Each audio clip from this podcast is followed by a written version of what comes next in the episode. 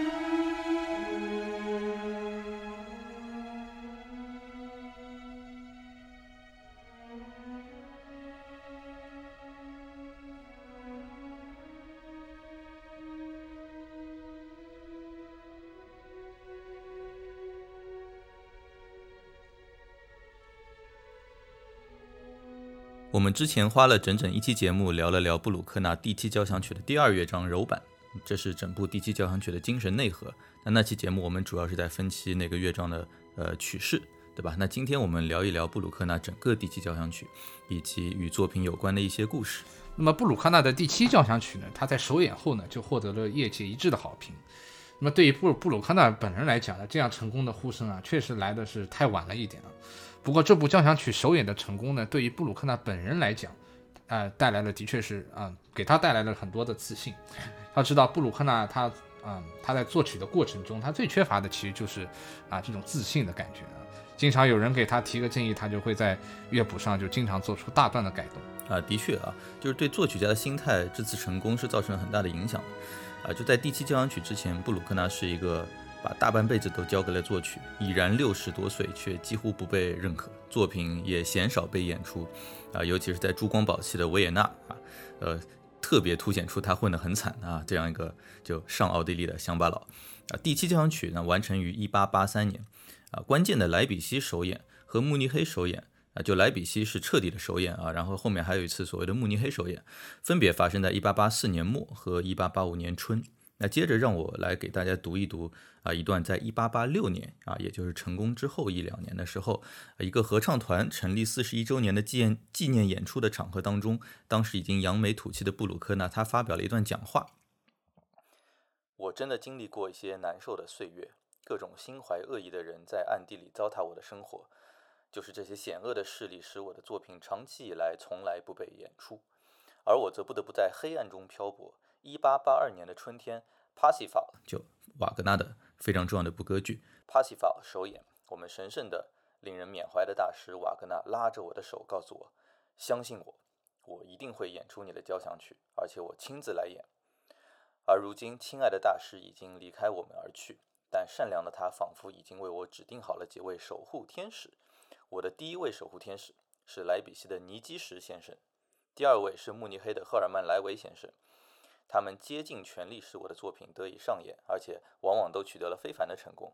这给了我无穷的力量啊！我已经有了两位守护天使，而后维也纳的汉斯·里希特先生成为了第三位，而后来又有了卡尔斯·鲁厄的总指挥，在这里指的就是 Felix Motto。哎，能得到呃尼基什和里希特啊，这特别是这两位大师的拥护啊，我觉得在现在看来真的是太幸运，太幸运了。尼基什和汉斯·里希特呢，真的都可以说是嗯十九世纪。末最具影响力的指挥，那么尼基什最大的成就之一呢，就是他作为柏林爱乐乐团啊历史上的第一位音乐总监。那么他诠释的布拉姆斯的第四交响曲呢，更是被作曲家本人夸赞不已啊。布拉姆斯是曾亲口这么说过的，说他他觉得啊，it's impossible to hear any better，就是觉得嗯尼尼基什所诠释的布拉姆斯第四交响曲无法想象能更好了。那么汉斯·里希特呢，更是首演了一大波啊，我们现在看来的这种旷世杰作，比如勃拉姆斯的第二，对吧？勃拉姆斯第二、第三交响曲，还有他的第二钢琴协奏曲。那么布鲁克纳他本人的感恩赞啊，第四交响曲，还有之后的第八交响曲等等，啊，首演的都还是我内心非常坚定认为的荒岛音乐啊，难怪这个布鲁克纳还还是用天使来形容他们。啊，我我也很感叹你所说的这一点啊，就是布鲁克纳真的是遇到了，就是像我们现在有一种就大 V 的呃支撑，对吧？但是我同样很感叹的是布鲁克纳此时的那种心智状态啊，你看他用像守护天使啊、guardian 啊这样的这些词来描述拥护他的这些指挥家们。这个真的是很怪的，对吧？就是虽然我们并不怀疑他内心的善意和感恩，但是无疑在布鲁克纳的内心，自己已经是一个有点那种宗教味道的角色。你想，什么什么样的人需要几个守护天使围着自己转，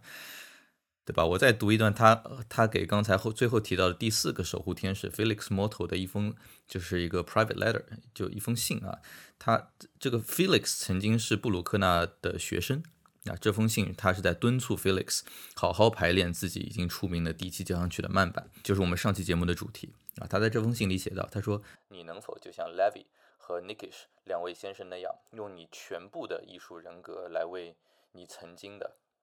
一直爱着你的老师来效劳，来用心排练这个用上了瓦格纳号的慢板乐章，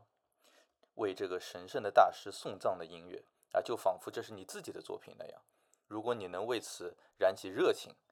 那你就不仅只是一个有名的指挥家，而是一个真正的艺术家啊！从他说这个话，其实我觉得可以看出布鲁克纳此时的心境真的是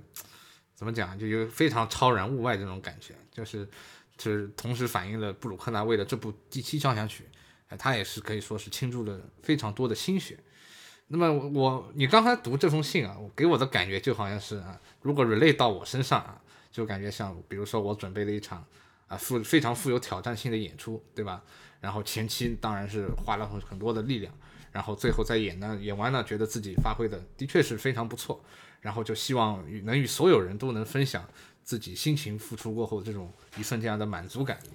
啊，我倒不是特别能 relate 你成功的演奏家这样的心情啊，但是我我自己我自己感觉这个时候的布鲁克纳啊，在获得成功之后，有种耶稣或者。像《哈利波特》里面那个伏地魔那味儿了啊，就是出身很低贱，对吧？他也熬过了很多的苦，但是硬是凭借着自己的这种超能力，逐渐聚拢了信徒，而且都是顶流人物做他的信徒，就好像罗马的康斯坦丁大帝的皈依推动了基督教那样啊，最终形成了一种不可阻挡之势。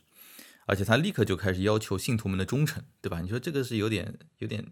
有点吓人的，有点邪教一般的感觉。啊，我们来简单理一理布鲁克纳的第七交响曲是怎么走出家门冲向世界的啊。首先，布鲁克纳惨绝人寰的职业生涯里，总是有那么一小撮非常忠心耿耿的支持者，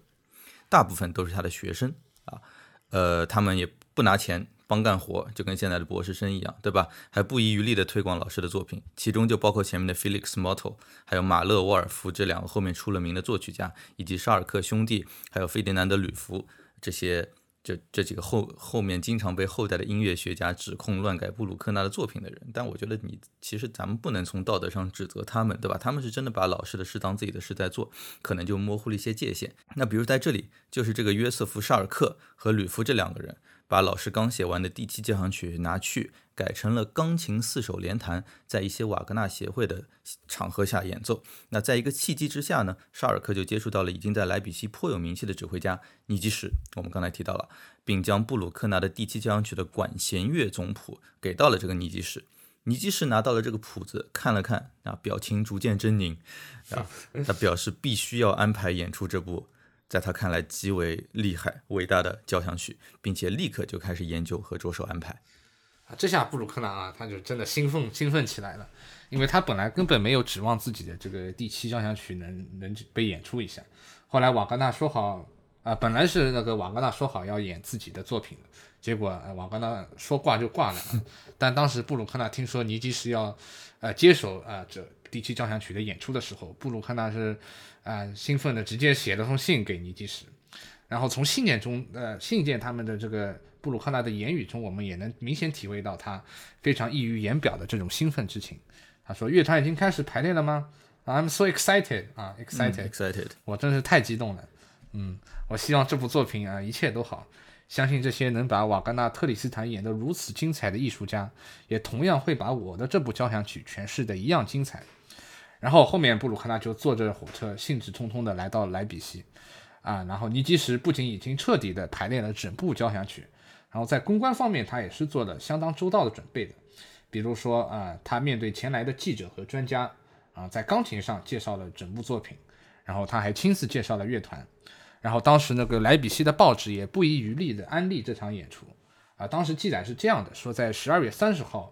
呃，新剧院的演出上。那 Kapellmeister 就是音乐总监尼基什将举办一场非常精彩的音乐会。这场演出特别有意思，是因为他们将要演奏瓦格纳的弟子安东布鲁克纳还从未在公众场合演过的交响曲。于是呢，布鲁克纳第七交响曲的第一乐章就缓缓地流淌了出来。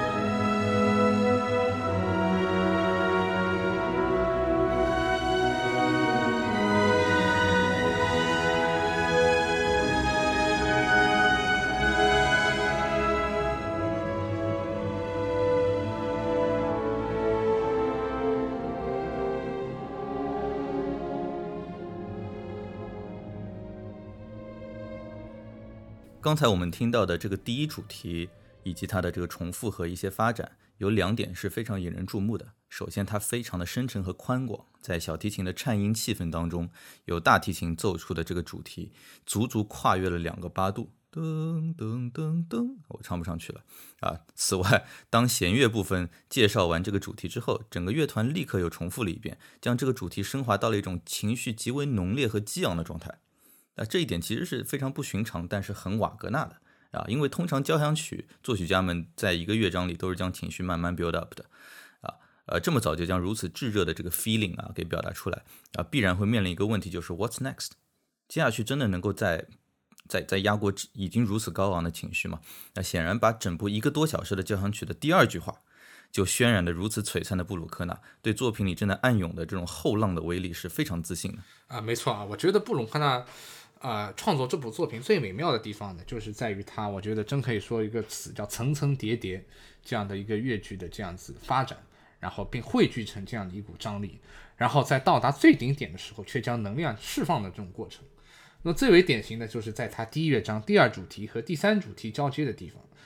啊，是随着铜管附点节奏的加强，它并没有将之前和声啊去直接让它就这样子 finish 解决掉。而是随即转换成一个非常富有奥地利风味的这种乡村舞蹈。嗯，我们先来听一下你所说的乐章的第二个主题是这样的。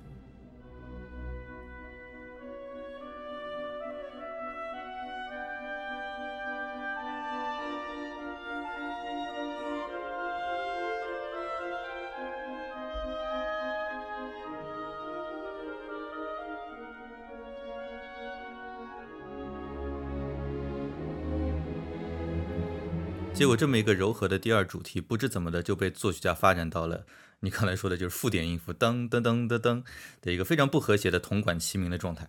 啊。接着如你所说，他也不去解决这个和声，直接就给我们抛出了他的第三主题。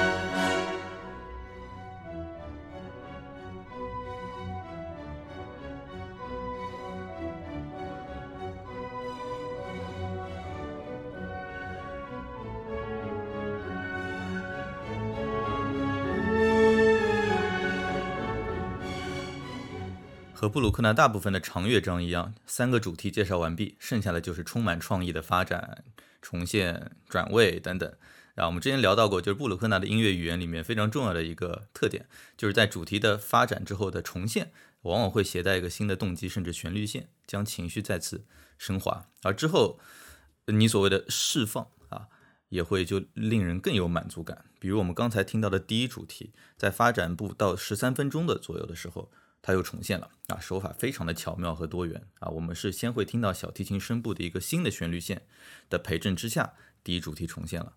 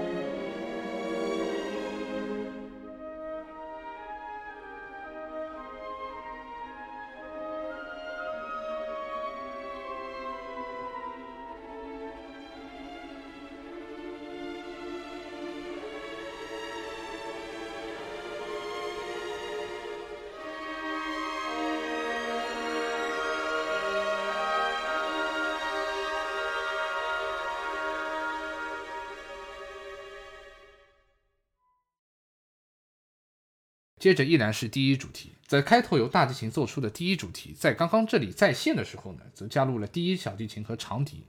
那么小提琴和长笛奏出的呢是第一主题的这样一个转位。那么转位的意思呢，就是呃，比如说在开头大提琴奏的是滴滴滴哆滴哆滴，那么转位它是这样倒过来的，当当当当当当当，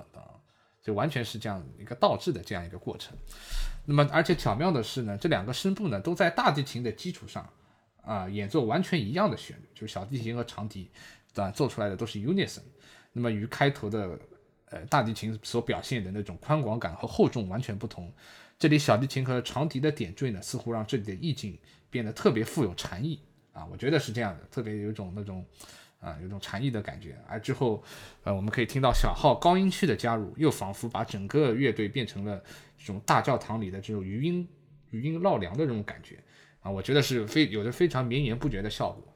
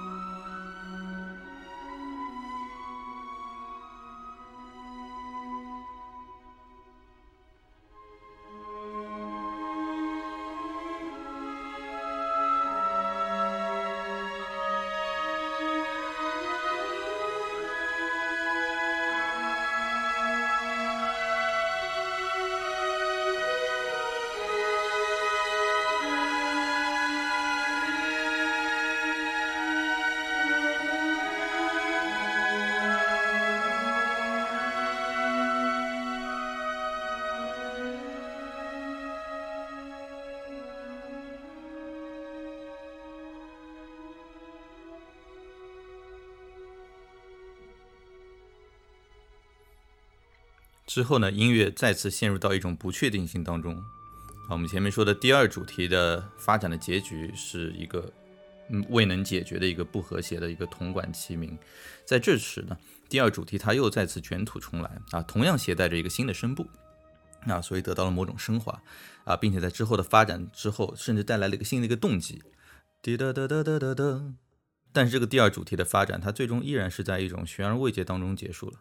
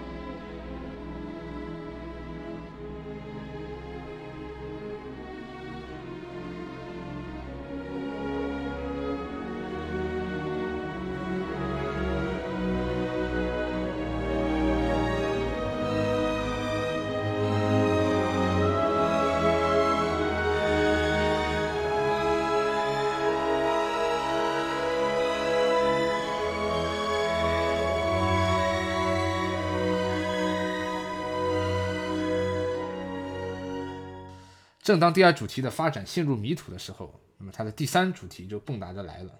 并且也得到了一些进一步的发展，其中也包括了一个非常高昂的一个转位。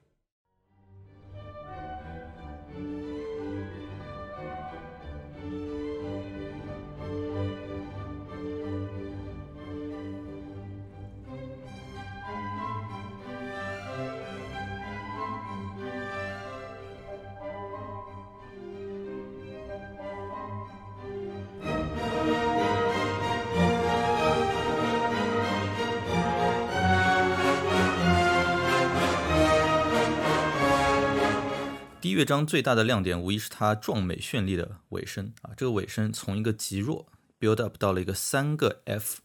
啊极强的过程。从一开始小提琴在情绪上它颇为私密的一个呃动机，反复通过颤音拉奏，一直到最后布鲁克纳标志性的铜管齐鸣乐章的第一主题。以彻底凯旋的姿态结束了整个二十多分钟的这个乐章啊！不过不管这个乐章到最后铜管的戏份多重啊，我自己听的时候的一个习惯，也是我给咱们的听众朋友们的一个小贴士啊，就是。我我非常建议将小提琴声部作为一个聆听的核心，虽然即便它到最后快要被铜管淹没了，你不要去跟丢了啊！有一些版本到最后小提琴几乎都被铜管彻底埋没了啊，就几乎只能靠脑补，但哪怕只是靠脑补，也会给你带来一种非常窒息的快感啊！没错啊，第一乐章尾声，我觉得跟你感觉非常像，就是我听不起最让我感到这种鸡皮疙瘩掉满地的那种几那么几个瞬间之一，嗯。那么在铜管啊，应该是一它那个在铜管一大调，我觉得是非常富丽堂皇的这么一个背景衬托下，那么小提琴的 tremolo 就是正音也随之不断增强。那么这说到这里，我说一下 tremolo 就是那个就是它那个正音这个技法呢，是布鲁克纳交响曲中非常惯有的一种技法啊，我觉得是这这种这种这种手法能非常能非常好的就是突出他所想达到的那种管风琴持续轰鸣的效果。啊，虽然我本人还没有演奏过啊布鲁克纳七啊，但是我能想象这样高强度的这种持续的 tremolo 对于演奏员来说还是非常消耗体力的。哎，说到这儿，我正好脑脑脑子里浮现出一个画面啊，就是当时那个切利比达克，他和柏林爱乐在排练布期的时候，啊，有个画面非常有意思，就是切利比达克他对这个这特别是这部交响曲，他对那个弦乐的 tremolo 是非常严苛的要求，几乎严苛到。变态的这种感觉，然后他就不断的重复相同的段落，然后就镜头正好切到一名乐手，好像是已经对他的要求感到非常不耐烦了，就这种歇任的任由公子在 弦上歇斯底里的这样划来划去，就这么拉啊，然后脸上还露出了非常不爽的表情。啊，不过我想啊，假如我哪天能坐在乐团里演奏步器，就算真的是浑身肌肉酸痛，啊，真的是能这种在耳旁能亲身体验这种 overwhelmingly 可以说 transcendent 这种音乐，就非常升仙般的这种音乐，我觉得任何身体上的不适都无法比你精神上面那种几近掏空的这种力量感，啊，这种这段 coda 真的像你之前所讲的，就是有一种，就是听上去让人感觉非常窒息。连气都不想喘一口的感觉。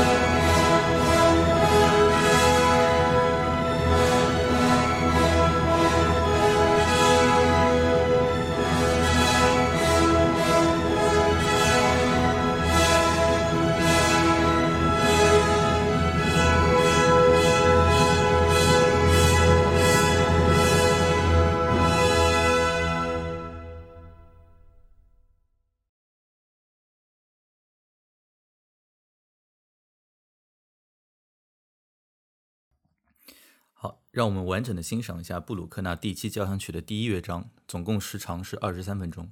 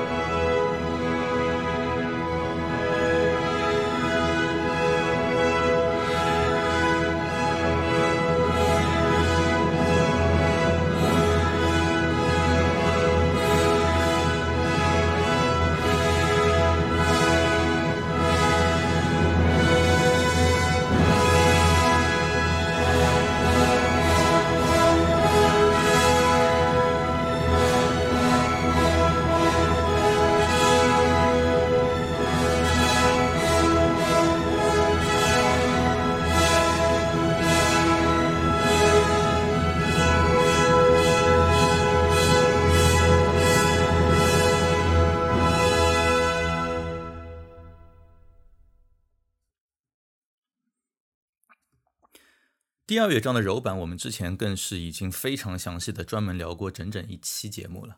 不过还有一个挺有意思的问题，就是关于乐章顺序啊，我们可以在聊完第三和第四乐章之后再回到这个话题。那我们先来说作品的第三乐章谐谑曲，顾名思义就是一个比较轻快、活泼、很积极向上的一个乐曲，呃，一个乐章啊。那布鲁克纳所有的交响曲的 scherzo 谐谑曲几乎结构都是一样的啊，A B A C A B A。啊，如同一个建筑一般。哎，说到这个，我多年以前玩 Minecraft 的时候，还专还专门造过一个房子，就叫 Brookness Scherzo。我回头把照，我可以把这个照片贴在 Show Note 里面啊。我还是在 Survival 里面搭的，啊，花了我好好几个礼拜。那其中啊，我说到 A B A A B A C A B A 这样的一个结构啊，其中 A 这部分通常都是一个逐渐积累能量、快节奏啊的乐段。呃，而 B 和 C 呢，都是形成反差的，相对来说比较轻松或者呃柔和的一个乐段。那我可以把这个乐章的波形图放在 show note 里啊，大家一看就能看得出哪里是 A，哪里是 B，哪里是 C 啊，视觉上都是非常的呃可以辨识的。那第七交响曲的 scerto，在布鲁克纳所有的交响曲的这个 scerto 当中，应该都可以算是非常最高能，应该说最有气势的吧。啊，没错啊，就是我觉得布鲁克纳的第七和他之后的那个第八交响曲啊，这两个交响曲的 schedule 呢，是我啊个人最喜欢的谐谑曲的篇章，嗯，都有着非常，两者都有着非常宏大的那种空间感。一开始呢，我们听到有小提琴带入，做出那种啊还是非常 folky 的，有种农民舞蹈风格的节奏型，哒哩啷梆巴啦啷梆巴啦啷梆梆这样子的。然后随后呢，小号，随小号的加入。引出一个非常 playful，我觉得甚至说可以有点俏皮的主题。然后布鲁克纳是这么叫的，他说把小号这个东西叫做公鸡的鸣叫啊，这也是为啥我每次都觉得，呃，布鲁克纳谐谑曲我这叫土味谐谑曲。呃，当然打断，把所有的自己的这种乡下农民的这种气质，一般都会倾倾注在他的这个谐谑曲当中。我记得我们之前还说过那个布斯的谐谑曲啊，对吧？那个感觉有点荒谬的，听起来荒谬的感觉，对。当然，我说的土味还是得带引号，因为，因为这毕竟这个布鲁克纳还是他的音乐还是和大自然联系的是非常紧密的。那么随后呢，这个小小号就一路带领着乐队以非常沉着的节奏律动向前发展。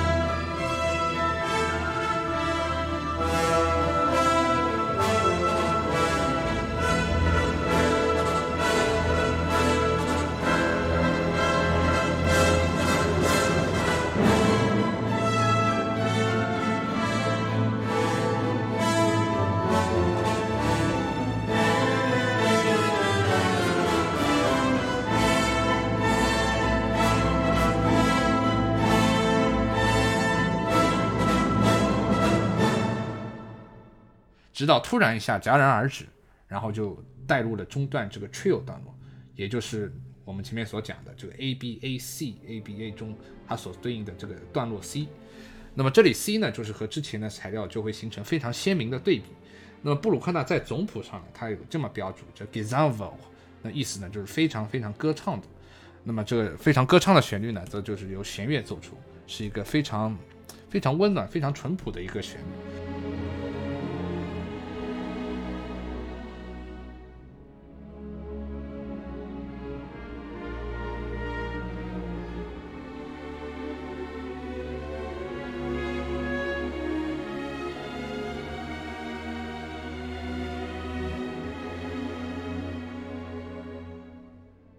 后随后开头富有农民舞蹈的这个节奏呢再次回来，那么整个乐章呢在非常 earthy，甚至我觉得带有一点粗犷的这种舞蹈舞蹈中结束。让我想到了我之前在《纽约客》上读到过一篇小说，叫《Shinagawa Monkey》，是村上春树写的那个叫中文叫品川猴啊，里头主人公在村里找到一个客栈，泡澡的时候进来一只猴给他搓背。啊，是一个有点魔幻的一个小说。但这只猴年纪很大了。这只猴跟主人公沟通的时候，说自己之前的主人是一个数学教授，很喜欢听布鲁克纳。而他作为一只猴，他最喜欢的就是布鲁克纳第七交响曲的第三乐章。啊，他说：“I find it very uplifting，非常的振奋人心。”我读到这里的时候，就是这个阅读体验自然是非常多媒体的，是吧？于是我就去挖了一挖。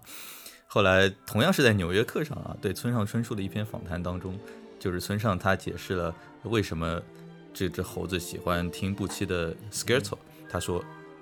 因为我写到这里的时候，自己正好在听这个乐章。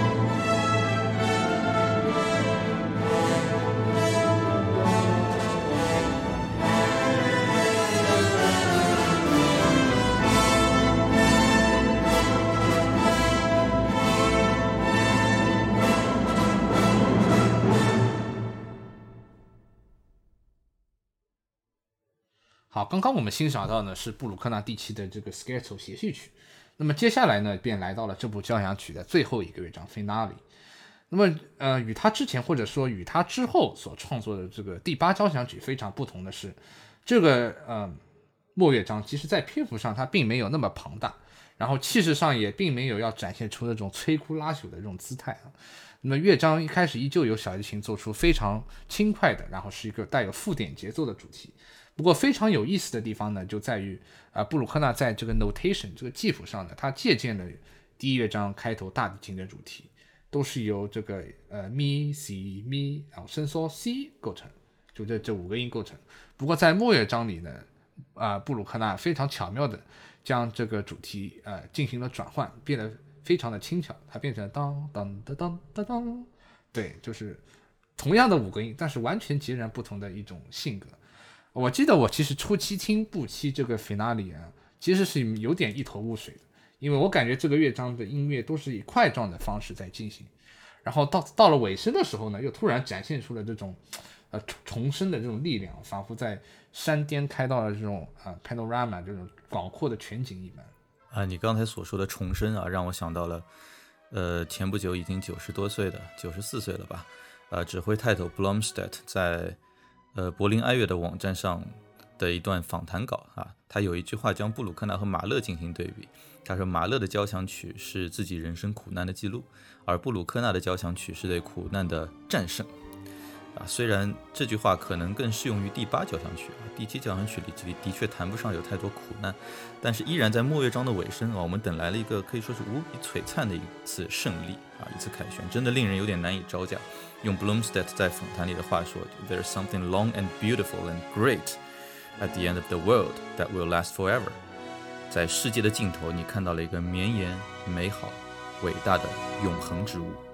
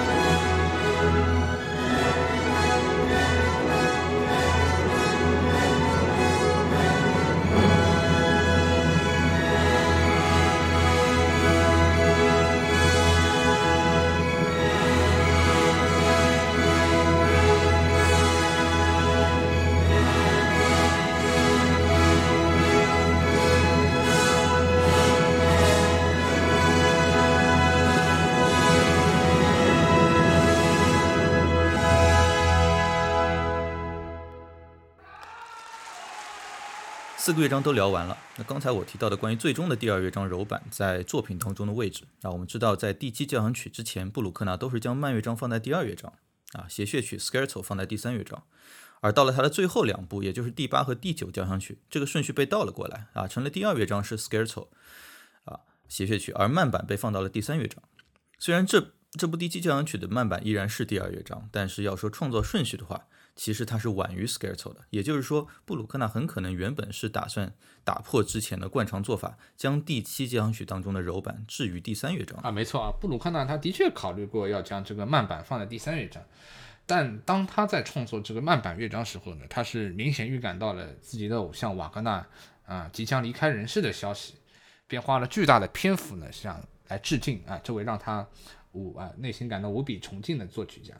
我觉得相信任何一位听过这个乐章的人都会被啊这个慢板乐章中所蕴藏的巨大能量所吸引啊这个慢板真可以说是整部交响曲的 core，真的整部交响曲的核心。之后乐章啊之后的乐章不管怎样，我觉得都无法去掩盖这个 Adagio 慢板乐章啊在这部作品中的这个价值的。嗯，没错，就是通常都是宏大的末乐章来。取得压倒性的胜利嘛，对不对？但是布鲁克纳唯独在第七交响曲当中，很可能是不希望这么做的，他不希望压倒第二乐章他的这样一个存在。那么，更何况在呃从音乐的逻辑上来讲，那么协序曲和 finale 放在一块儿呢，的确也听上去更为一气呵成。因此，这样的结构呢，其实在当今就这么定了下来了。当然呢，也有这种猎奇这种挑战演法的，比如啊，二零一六年的秋天，美国指挥家 Michael Tilson Thomas 啊，他都带领那个旧金山交响乐团。那么在他们的巡演中呢，就将啊布鲁布奇的这个慢板和协序曲位置是特意做了替换的，呃，但对，当然当然不能说这个这个这个决定是不对啊，但但是我觉得在听感上多多少少还是觉得蛮突兀的。那场演出你去了吗？我听过，我听了录音，有人在广播录音啊，对我我在现场，他当时这个在演出之前还发表了一段讲话来解释为什么他打算这么尝试一下，你还记得吗？他就说有这样一种可能性。啊，这个慢乐章可能布鲁克纳原意是放在第三乐章的，然后他可能会取得一种不一样的 dynamic，一种不一样的或者就是乐乐章当中的这种平衡，所以也作为一种呃挑战，就是你所说猎奇的这种演法给我们演了一番，啊，也算挺有意思的吧，至少听过这样一种形式了。那我们回到第七交响曲首演的故事，尼基什就刚才咱们所说的莱比锡首演啊，他在莱比锡指挥的布七呢，是布鲁克纳人生当中从未品尝过的成功滋味。据作曲家自己的记录，现场的掌声足足持续了十五分钟。啊，更重要的是，这场演出使第七交响曲获得另外一位当时非常重要的指挥家，也就是后来被布鲁克纳称作自己四大守护神当中的另外一位 Herman Levy。的注意，那这个莱维呢，在慕尼黑文化界重要人物济济一堂的一场演出当中，上演了布鲁克纳的第七交响曲，并宣称这是贝多芬之后最伟大的交响曲。当然，这话也可能是说给布拉姆斯听的啊，毕竟他他他本人是瓦格纳的亲兵。没错啊，可能就是为了怼一下勃拉姆斯，对吧？啊，其实布鲁克纳所谓的四大守护神，真的都是瓦格纳阵营非常重要的人物。那我来给大家盘点一下其中的人物关系。首先就是完成了莱比锡首演的尼基什，他对瓦格纳来说也是非常重要的。他首演了像这个齐格弗里德啊、女武神啊，包括指环的全套的首演都是他干的啊。而他曾经的老师呢？叫做 Johann Herbeck，之前听过我们聊布鲁克纳第三交响曲的同学们，可能对这个东西有印象。啊。Herbeck 就是呃这个最早布鲁克纳刚来维也纳大学面试找工作的时候的面试官啊，被布鲁克纳神乎其技的键盘实力震撼的不行，成为了布鲁克纳的初代拥护者，就是那个 Herbeck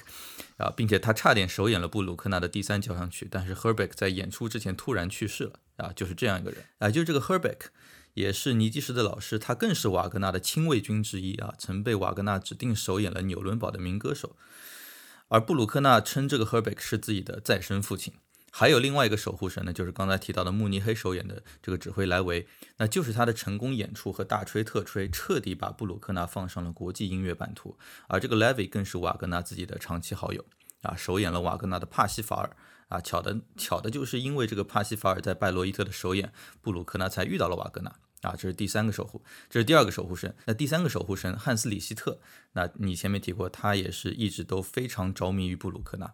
啊，在勃拉姆斯阵营非常猖獗的维也纳，逆风指挥过许多布鲁克纳的作品啊，其中就包括啊前面提到的第八交响曲的首演。啊，据说李希特在听完了布鲁克纳在键盘上首演第一交响曲之后，涕泪交加的上前疯狂亲吻布鲁克纳的脸庞，啊，并当场预言布鲁克纳将获得不朽。啊，这个画面太美了啊，真的是实在是，呃，不敢看。说到李希特啊，布鲁克纳其实对李希特也有过一次非常匪夷所思的啊，对他的一种热情表达。我们知道布鲁克纳这人呢，也是脾气非常古怪的，呃，做出来的事情呢，经常呃不按常理出牌的。有一次，Richter 呢，他在排练完这个布鲁克纳第四 Romantic 交响曲之后呢，啊，布鲁克纳是非常非常高兴啊，他直接是拿出一枚钢镚儿啊，拿出一枚硬币，硬生生的塞给了这个 Richter，然后他说啊，你你你 take this and drink a glass of beer to my health 啊啊，你自己。为我的健康去去搞一杯啤酒喝喝吧。为我的健康，这个布鲁克纳，嗯，他的这个评价真的是非常不按常理出牌啊！我要是这个李希特，我脸上真的是黑线都出来了。我好歹是一个大牌指挥，你给我塞个钢镚儿，还要我喝啤酒，为你的健康啊！所以刚才介绍了这样一些这个呃布鲁克纳所谓的守护天使。那为了方便大家理解呢，我制作了一个人物关系图谱啊，咱们贴在这个 show note 当中。那可见啊，这个可怜又笨拙的奥地利乡巴佬布鲁克纳，真的是对成功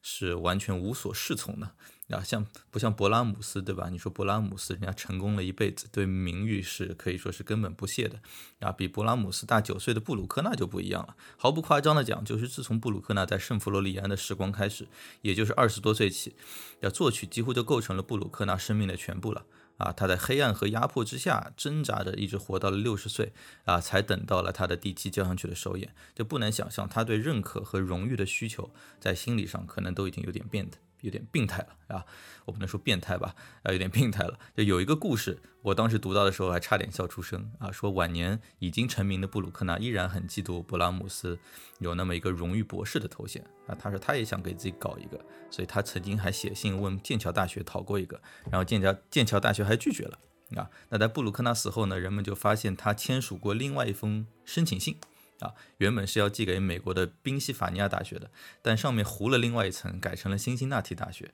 他还为此呢给一个中间介绍人某个 Vincent 博士打过一笔钱。那这事儿似乎最终也杳无音讯啊。但是我们只能假设，晚年就人生终于已经翻盘的这个布鲁克纳，他还是没忘了给自己张罗了一个留学黑中介啊，真的是完成了自己整个人生悲剧阴影的全覆盖啊。